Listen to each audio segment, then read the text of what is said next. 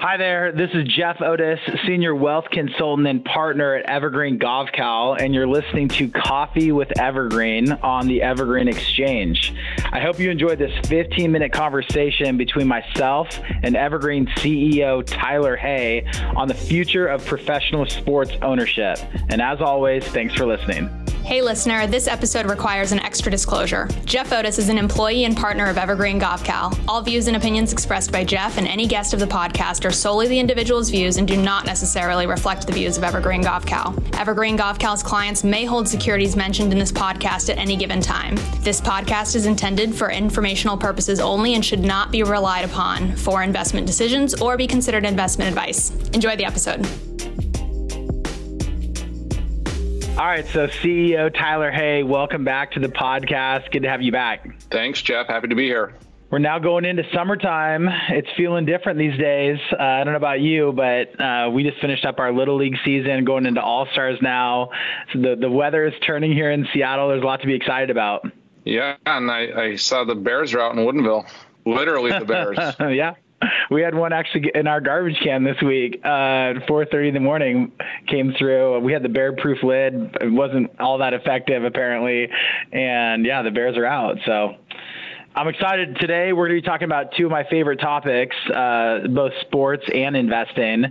And uh, it's going to be a little different deal for us, but I'm excited to get into it. So, what has changed in terms of the ownership of professional sports franchises? I think, uh, well, I don't think, I know uh, a big change has really been. Uh, has been two key areas, which is the first one is just the swelling overall price of franchises. I think Steve Ballmer bought the LA Clippers for two billion dollars, and that's a big check. There's not a lot of people you know that can afford to write those types of checks. And so that's sort of forcing the leagues to reevaluate who they who they will accept as, as buyers of the team right? I mean you're going to run out of people that can write 2 billion dollar checks.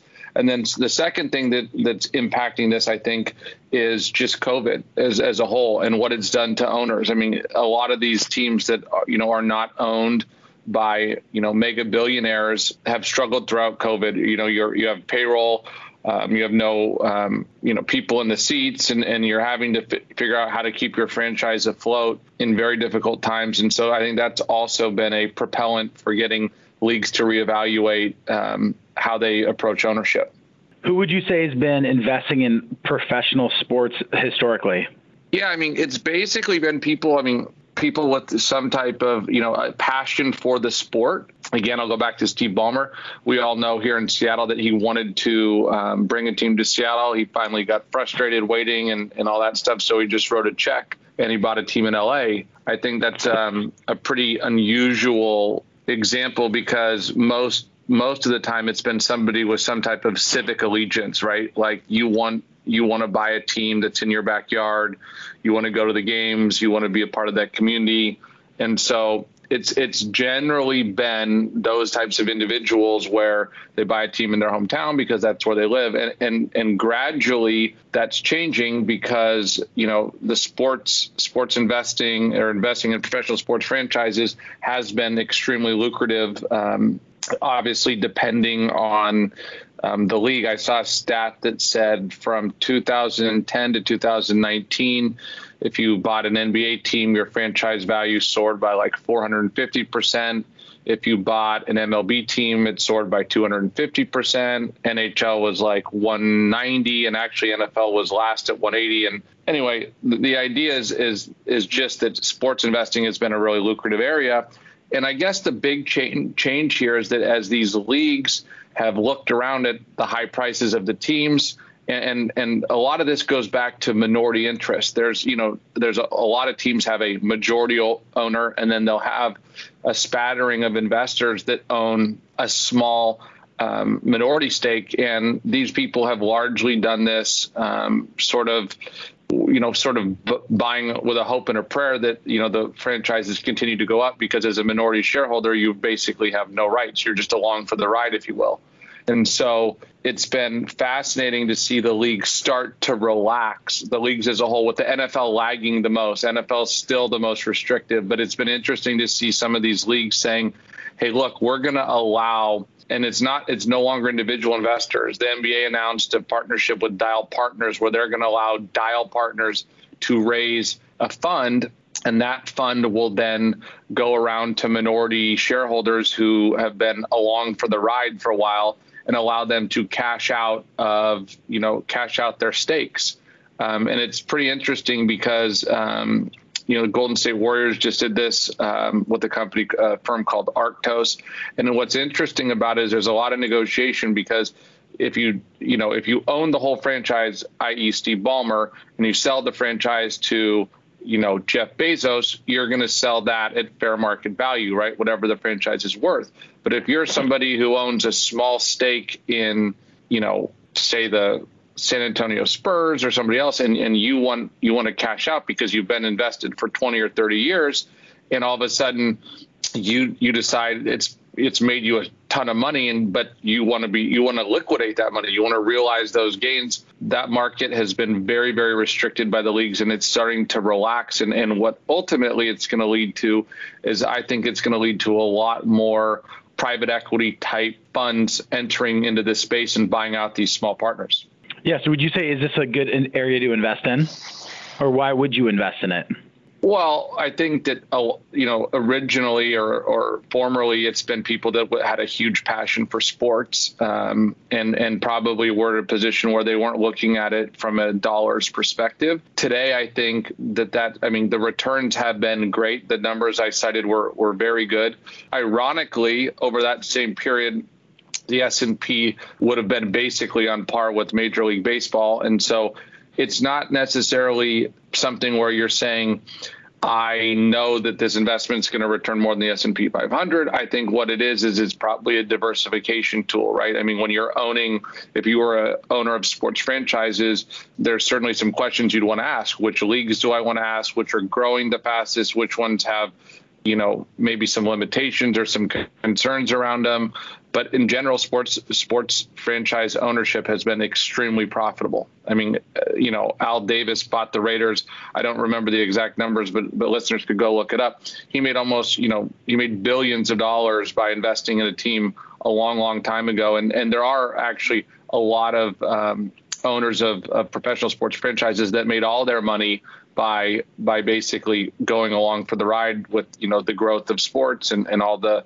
the growth in professional sports in the US. And I think it's particularly interesting today in a time where more and more content is becoming on demand. Like, you know, you know, it used to be that if you wanted to watch The Sopranos, it would be Sunday nights. You'd have to be in front of your TV.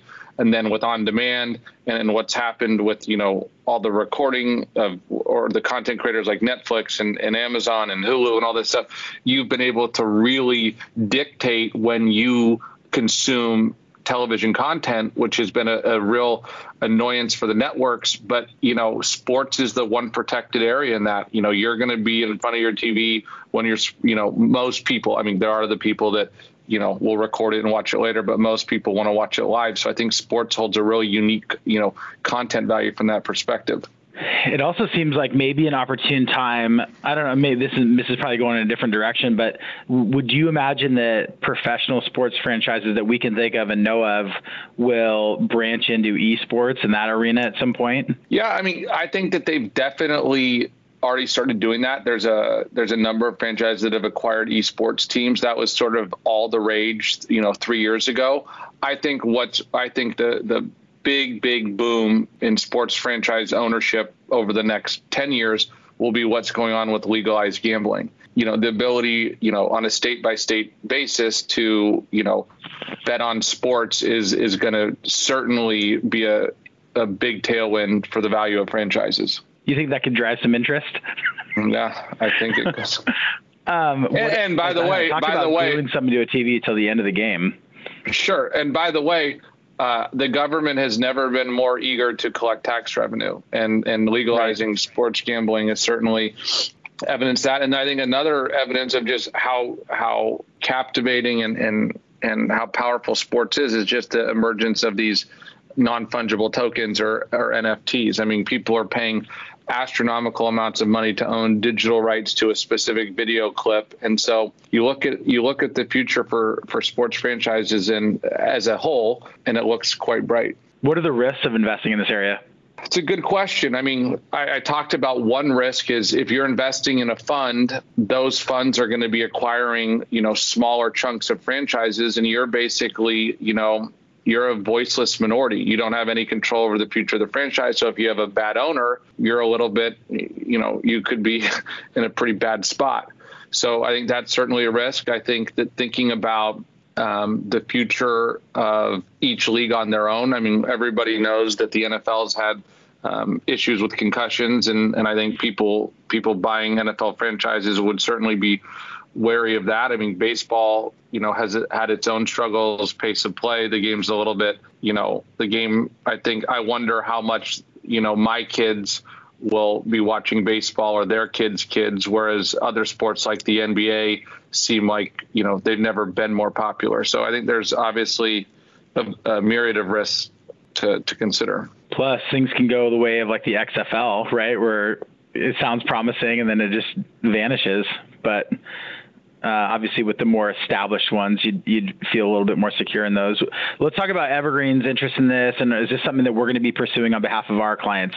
I would say the answer is yes, but not yet. And, and by yes, by not yet, I mean this is really in its infancy in terms of the leagues relaxing who's able to buy, and and they have a lot of reasons to to lower the barriers, right? I mean, you know, there's reasons, you know, the players, a lot of the players, I'm sure would would like to negotiate into their contracts some ownership um, of teams. I think that there's a and, and and just like I said earlier, as prices get higher and higher, these franchises, the amount of people that can afford them becomes less and less, and so you have to do you have to you know kind of lower the barriers to allow other capital to come in and, and cash out some of these um, these smaller investors, and then you know, COVID certainly, uh, like I said earlier, accelerated. Um, some owners aren't their net worth is from the franchise, and so when the franchise struggles, they don't have you know Microsoft stock to sell to fund them. Fascinating, fascinating uh, new landscape that's that's opening up here. Uh, I appreciate your insights into this area. Uh, I do think maybe just to highlight know, when you're working with Evergreen, you know, our view isn't just on publicly traded stocks and bonds. I mean, we're really uh, looking overall investment options available to clients and digging through things that are emerging as new opportunities. So, uh, anyways, I appreciate you jumping on and, and talking about this. Thanks, Jeff. Talk to you soon. Evergreen Gavekal is a wealth management firm with offices in Bellevue, Washington, Portland, Oregon, and California's Bay Area. We provide investment management, tax compliance, family office, and retirement planning services. Evergreen is accepting applications for new clients who align with our firm's investment and planning approach. If you think you might be a fit with us, follow the link in the show notes to fill out our prospective client compatibility survey.